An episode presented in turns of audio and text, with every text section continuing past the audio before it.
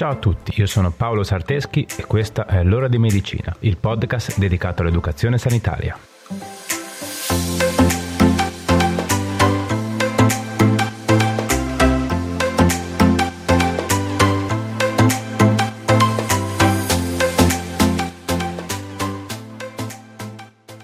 Ciao a tutti e bentornati.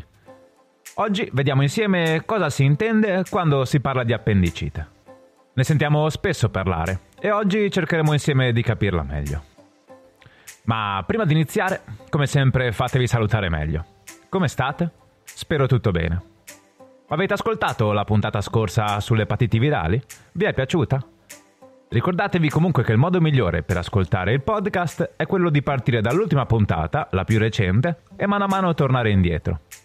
Non c'è bisogno di partire dalla prima per poi risalire. In ogni puntata cerco sempre di dare tutte le informazioni di base che vi servono per riuscire a seguirmi al meglio. Vabbè dai, ma non perdiamo altro tempo e iniziamo subito con la puntata di oggi. Ci siete? Andiamo.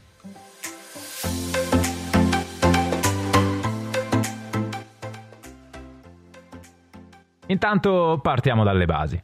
Cos'è l'appendicite? L'appendicite è un'infiammazione e infezione improvvisa e rapida dell'appendice.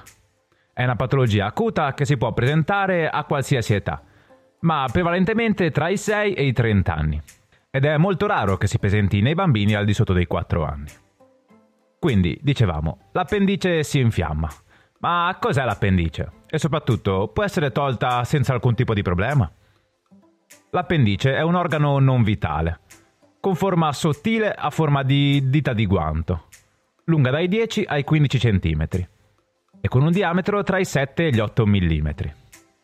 Possiede un lume interno e che si origina dalla parte iniziale del colon, quindi si trova nel quadrante addominale inferiore destro.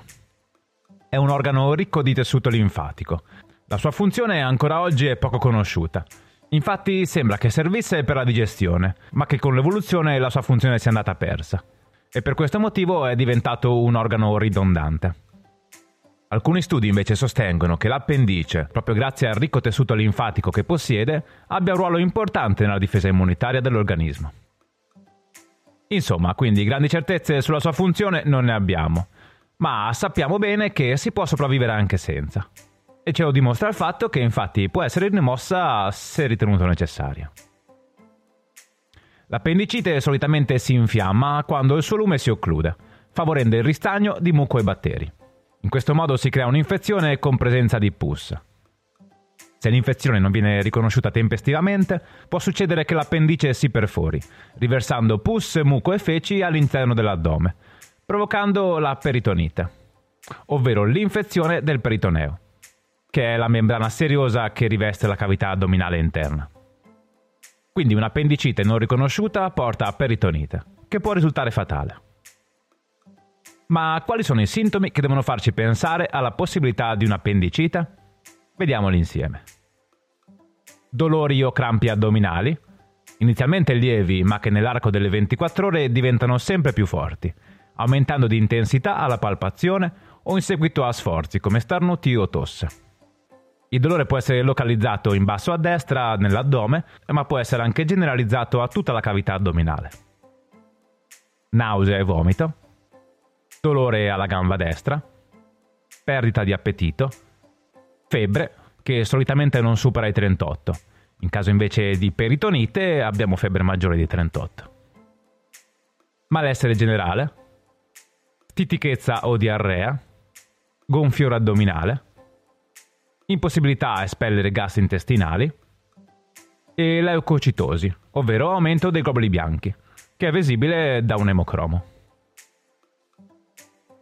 Quindi, una volta che presentiamo certi sintomi, è necessario contattare il proprio medico di famiglia, oppure la guardia medica.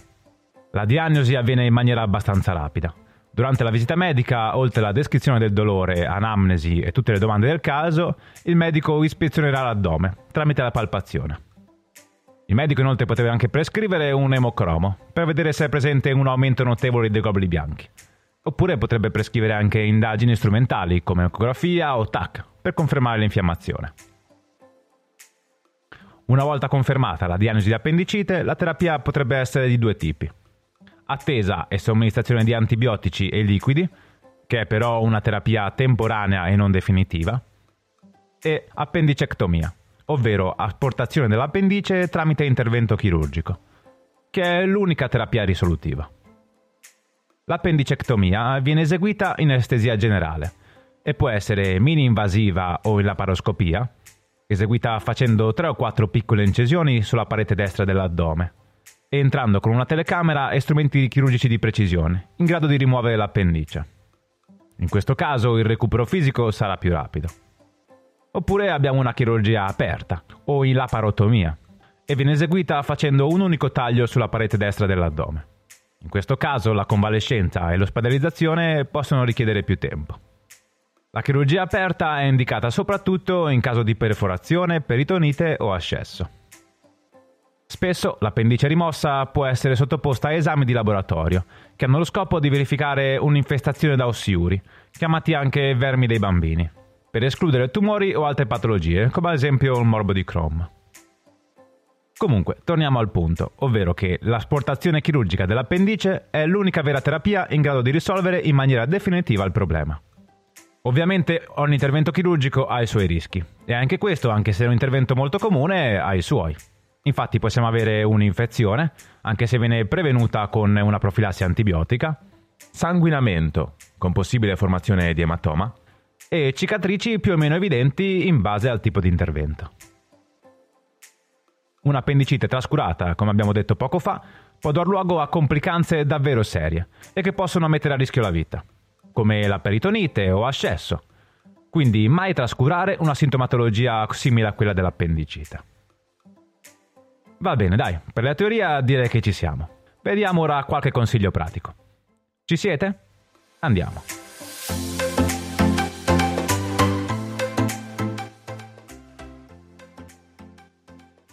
1. Se hai una sintomatologia compatibile con quella descritta poco fa, non temporeggiare. Contatta il tuo medico o la guardia medica.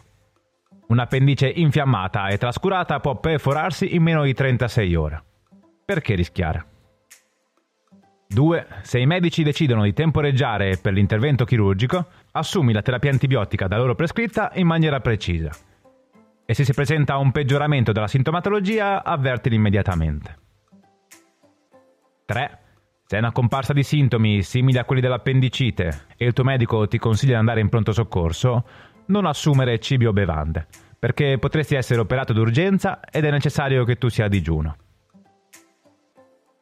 4. Segui una dieta sana ed equilibrata, con il giusto contenuto di fibre. 5. Fai attività fisica e cerca di mantenere o avvicinarti il più possibile al peso forma. 6. Favorisci la digestione masticando bene. 7. Cerca di avere un alvo regolare. La stitichezza può favorire la comparsa di appendicite, quindi deve essere trattata.